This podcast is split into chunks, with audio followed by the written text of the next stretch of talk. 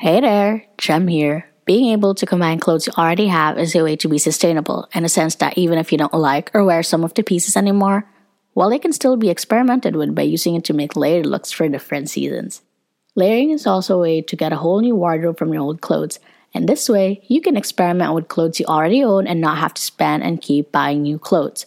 Well-chosen layers give old outfits a new lease of life.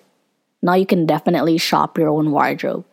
Simply having a long-sleeved shirt under a slip dress lets you wear a summer wardrobe well into the winter months. Another example would be wearing a crop top over a white button-down or any color you prefer, or even wearing an oversized sweater over a dress. A favorite of mine is layering with overalls and rompers. There's so much you can do. Transitional layering throughout the seasons can help you think of more outfits you can get from the pieces you already have in your wardrobe. It's a win-win situation. Let me know your thoughts about this.